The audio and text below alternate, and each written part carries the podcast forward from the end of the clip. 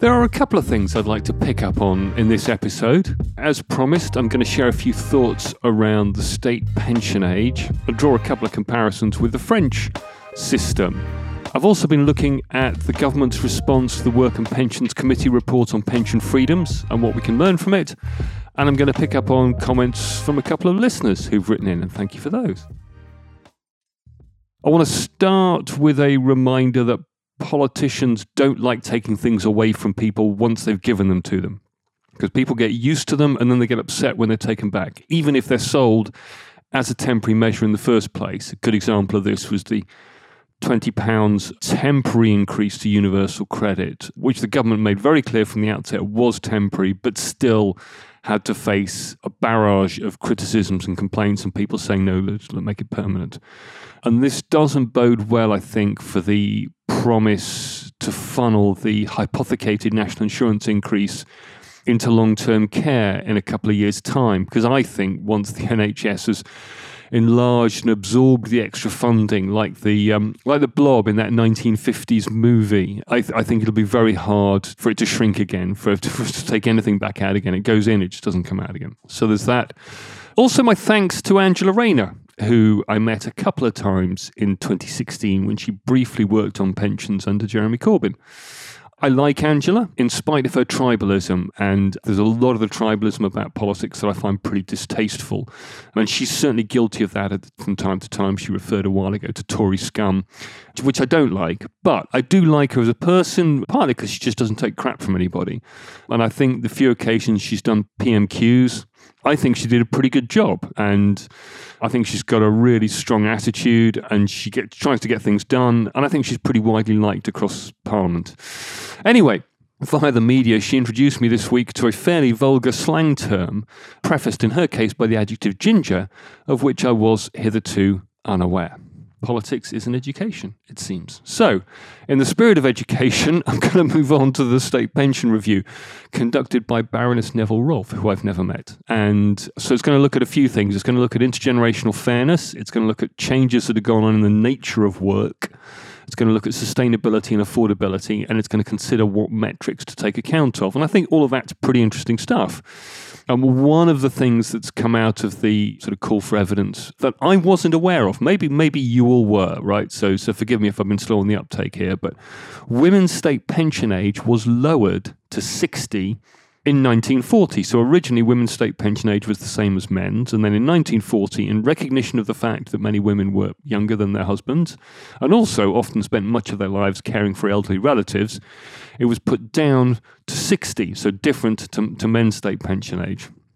And then, of course, a few decades later, we ran into all the problems of trying to put it back up again. So I want to throw across a few stats on the state pensions. Just stay with me, because I, because I think this is interesting. So the number of people of state pension age or over is expected to grow by twenty-four percent over the next twenty-five years. So it's going to go up from twelve point one million people in twenty twenty to fifteen point one million people in twenty forty-seven. So that's twenty-five-year period, but that's still a pretty big expansion. And the number of people aged eighty-five years and over is expected to almost double over the next twenty-five years, rising from one point seven million people in twenty twenty to three point three million people in twenty forty-seven.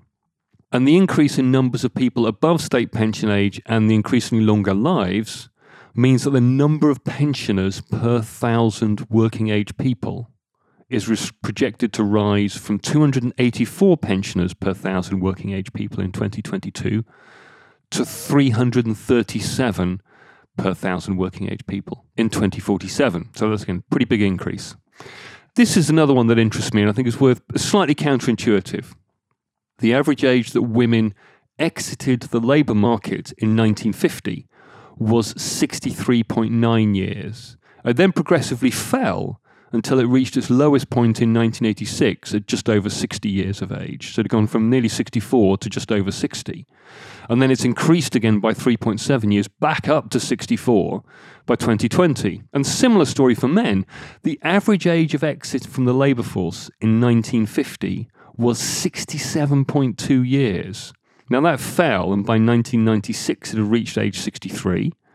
And then it's gone back up again so that by twenty twenty-one, it's gone back up to sixty-five.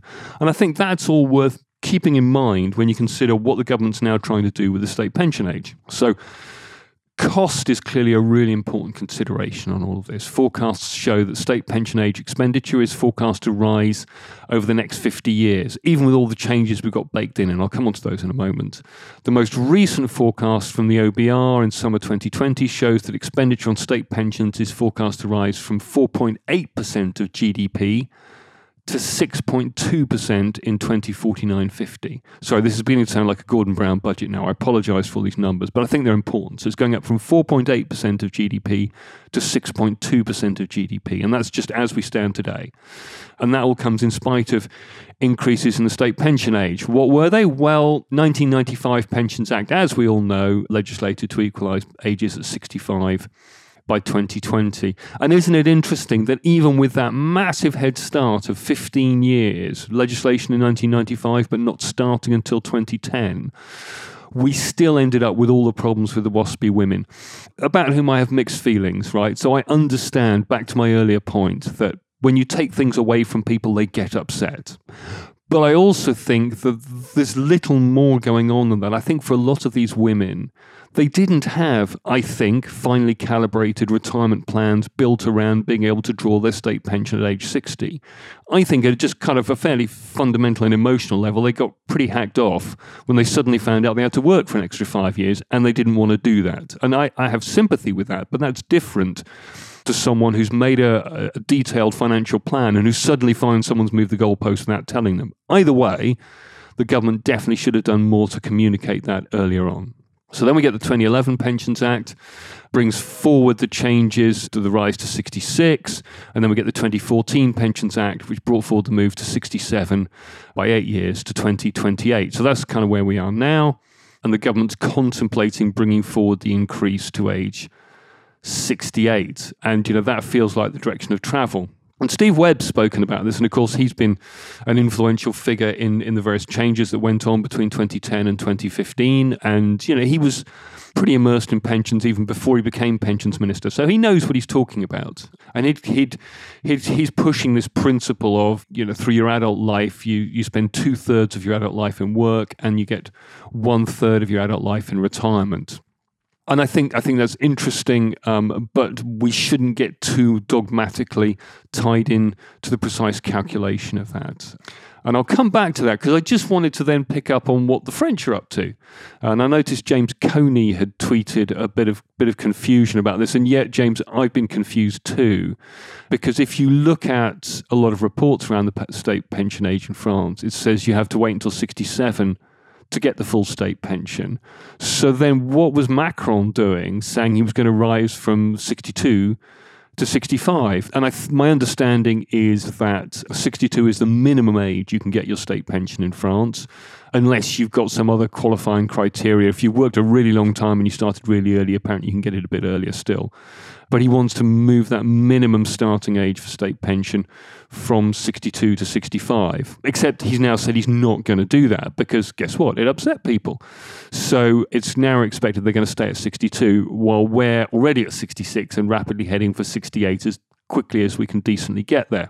So whilst there are, there's a lot of sort of wrinkles and nuances and all this, it feels like the French are basically going to get to draw their pension earlier. And this is where it gets kind of interesting, because if you take the sort of principle of three pillars of pension, you've got the mandatory state pension, you've got a mandatory private pension where you have to pay money in, and then you get your voluntary private savings on top. So basically three pillars, as sometimes referred to.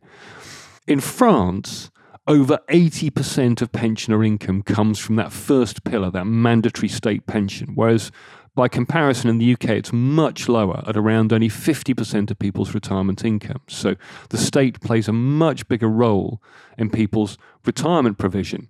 And as I've already mentioned, the U K state spends around five percent of G D P on state pensions, whereas from what I've read, in France, it's a whopping twelve percent. So the French spend twelve percent of G D P on state pensions. That's a big slice of state spending.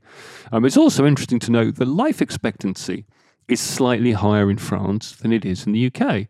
So the average, uh, and, you know, except also there are different measures of life expectancy, but, you know, on a consistent measure, the, the numbers I've looked at said France, the average is eighty-two point nine years, whereas in the U K it's eighty-one point three, and, and you get similar gaps for both for men and for women. And I think we can all agree that what that tells us is we need to double down on our consumption of French wine uh, in a bid to, to catch up with the French. What's also interesting is that the replacement rate, so when you look at average private sector earnings, in the U K, the pension system delivers around a sixty percent replacement rate. So as you move from work into retirement, your income drops by around forty percent, whereas in France, their replacement rate is nearly seventy-five percent. So in a lot of ways, you know, what you've got is the French have a Rolls-Royce state pension system. It's more expensive, it's more generous, it comes in earlier, people get higher pensions. And pensioner poverty in France apparently is much lower than in the U K. But what was really interesting was when I looked at this Mercer's analysis of international pensions, and, this, um, and they look at three measures of pension system. They look at adequacy, sustainability, and integrity. And clearly, from an adequacy point of view, the French are way ahead of us in terms of their state pensions. And then it's interesting that the Mercer's report actually ranks the U K higher than France on their overall measure. So we get a B, while the French only get a C plus, which is nice, isn't it? So I haven't dug into the reasons why, but presumably a big reason why we, we score better than Les Français, given that we've got lower overall adequacy, is perhaps we score better on sustainability. So I think that's interesting. So what I also think is kind of interesting when you just kind of take a step back and look at the bigger picture is is fertility rates in the U K, which are, we're just basically not making enough people because we're currently well below replacement rate at around one point seven two per mother. And obviously you need slightly over two to to maintain the population growth and or maintain population stability.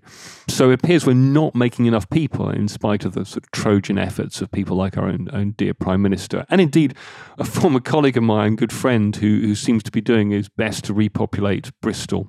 So we've been importing people, mostly willingly, occasionally less so. But for now, the population is growing.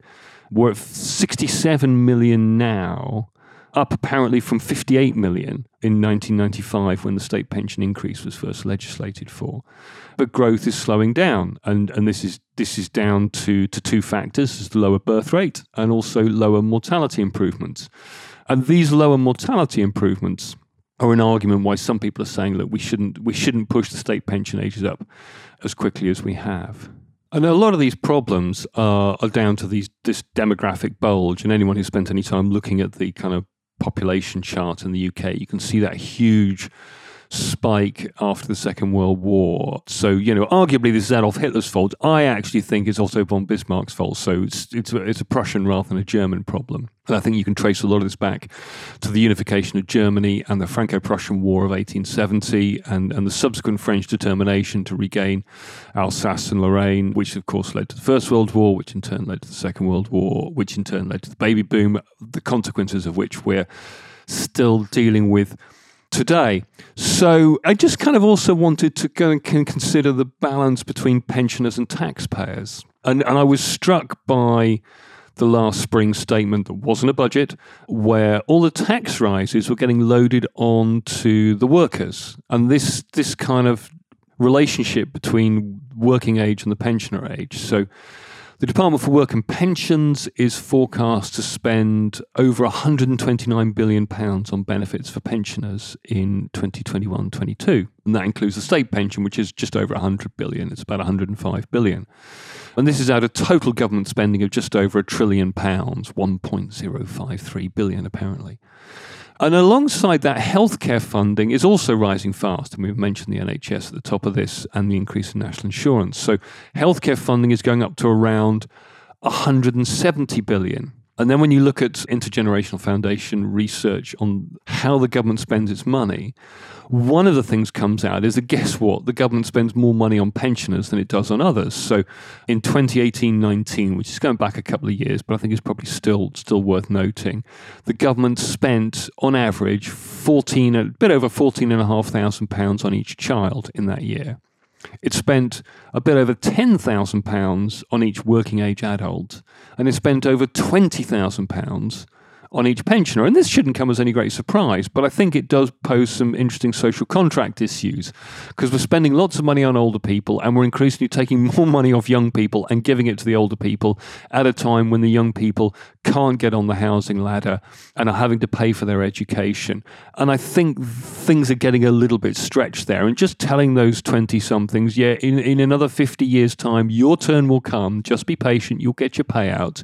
Uh, yeah, I, I'm not sure that'll cut it. I mean, most twenty-somethings, in my experience, can't see past the end of next week, let alone fifty years into the future. And that's perhaps not just unique to, to the twenty-somethings. So I think there are some really big kind of social contract issues there.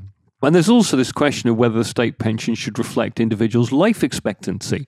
And we've talked already a bit about the fact that life expectancy improvements are slowing down. They're not quite where we thought they were from twenty fourteen. And, and if that's the case, well, should we just slow down state pension age increases? And, and then do you start individualizing it? Do you bring in postcoding or underwriting? And, and to me, that seems like a, a dangerous road to go down. I mean, the simplest mechanism by far for that would be just to pay men's men's state pensions three years earlier than women, because we know that's a really simple metric and men live less time than women. You could do it on postcode and say, well, people in Hull live not as long as people in, in Surrey uh, or in Dorset. But that all feels pretty divisive and would rapidly, I think, get pretty complicated. So I'm pretty uncomfortable with all of that. And certainly, you know, my default position would be have a state pension age that is universal for all. And in all of that, try and keep it as stable and as predictable as possible, because you can't keep bouncing this stuff around all the time.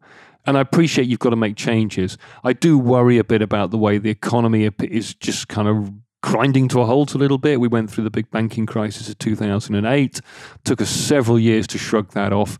And, and now, look, we're, we're back in a hole again. And in the meantime, we've racked up a huge additional amount of state debt that's going to take a very long time to pay off, if if we ever do. So in all of that, the challenge of how and when we pay people's state pensions, given the sums of money involved and that question of stability for the long term, is no simple question. But given that shift in emphasis between the younger working age cohorts and what a lot of people have experienced in older age, I, I find it quite hard to come to the conclusion the government's going to slow down significantly on all of this. But let's you know see what see what the report delivers. So I also wanted to pick up on the government's response, the government and the F C A's response to the Work and Pensions Committee report on pension freedoms. And I've got a few quick takeaways from that. And the government said no auto-enrolment into Pension Wise. You know, I agree with them. I think it would be counterproductive. I think you'll just annoy a lot of people. I do think more people should use Pension Wise, and I think how we get them there is absolutely up for grabs. I think there are lots of good ways we can do that, but just auto-enrolling them at the point of retirement is just going to antagonise people unnecessarily. I'm also delighted that the government rejected the committee's recommendation to decouple tax-free cash from the process of taking a pension, and it would have led to untold misery and confusion further down the line in terms of data management and tracking, and it might actually have encouraged earlier access to that pension commencement lump sum. So I wasn't involved in any of the lobbying around all of that, but I just want to say well played to whoever was and persuaded the government it was a bad idea. I'm also really interested that collective defined contribution schemes get a strong look in, both from the committee and from the government, who it seems are a pretty enthusiastic supporter. And I expect to hear more on this in the future, particularly now on this concept of a decumulation C D C scheme. And I mean, it will involve actuaries who we know are inherently suspect and unreliable characters. Nevertheless, I mean, that secret source of mortality credits and the managed rundown of capital, which can potentially deliver better income rates than an, an annuity with lower risk levels than a drawdown, you know, I think is quite seductive and appealing. And you need to build up critical mass in the scheme, so it might work best through a workplace environment. But if you can create a body of people who all buy into it and they all move their money in en masse, And and so you get the whole scheme up and running, and then you manage the retirement incomes. I, th- I think it will sell. I think for all that we love drawdown and, you know, annuities, I still think are a really good solution. And the idea of mix and matching those solutions, which also came up in the report, is, is a really sensible one. Some sort of retirement C D C scheme, I think, uh, has legs. So I, I look forward to seeing more on that. And we're going to get a call for evidence in May on what decumulation support should be given to members of trust-based schemes, and in particular, whether the government should introduce retirement pathway investments for, for trust-based schemes. Now, I refer my listeners to my rants in podcasts twenty-one and twenty-two regarding the lack of joined-upness between the F C A and the pensions regulator. The government's saying it won't make any decisions in this space until it's examined the evidence around what is out there and what might be needed. But I'd suggest this is one for the industry to get on top of, as, as it's likely to affect occupational pension schemes and their administrators and master trusts, and will also potentially have knock-on implications for contract-based providers, notwithstanding the, the lack of coherence sometimes between F C A and the pensions regulator. So there could be competition issues there as well, or simple questions of alignment of rule changes. And the D W P committee was also pushing for a drawdown charge cap for non-advised customers. So there's quite a lot in there. And it's not clear at the moment exactly where government and regulators will land on all of this, but it definitely feels like one to keep an eye on. On the pension advice allowance, that's the five hundred pounds that could be taken out to help pay for advice. The committee wants the limits increased, but the government's not showing much enthusiasm for this. So again, if you think it's useful or important, then there's an argument for dropping the line, a line to the D W P to make that case. On dashboards, the government confirmed there'll not be any transactional capability at the outset. They want to get the basics right and build trust. And given the emerging uncertainties around schemes' ability to meet the data provision responsibilities on time, that seems like a pretty good decision. And just finally, on the push for enhanced guidance, which is something that the committee was pretty keen on, the F C A, in its response, pitched in promoting streamlined advice in the forms of either focused or, or simplified advice, and, and really poured pretty cold water on the idea of any kind of modification to, to the guidance definition, sort of saying, look, this is primary legislation, we're not going to go there.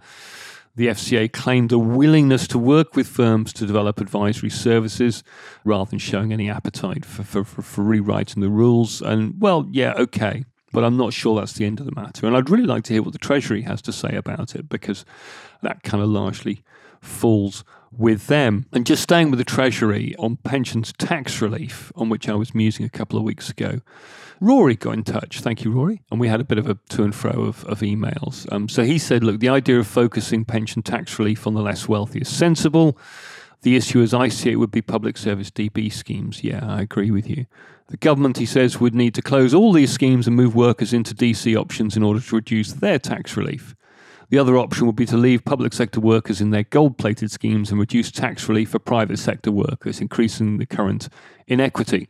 It seems to me, he says, that no meaningful reform is possible without upsetting the public sector, and few governments would take the huge short-term pain needed. And he also says, look, any significant increase in tax on the wealthy could be coupled with a dramatic simplification of the rules on C G T, inheritance tax, and so on, resulting in a simpler tax system and higher revenue for the Treasury, which sounds great and would perhaps sugar the pill for those who might save on lawyers, I F As and accountants while paying more to the Treasury.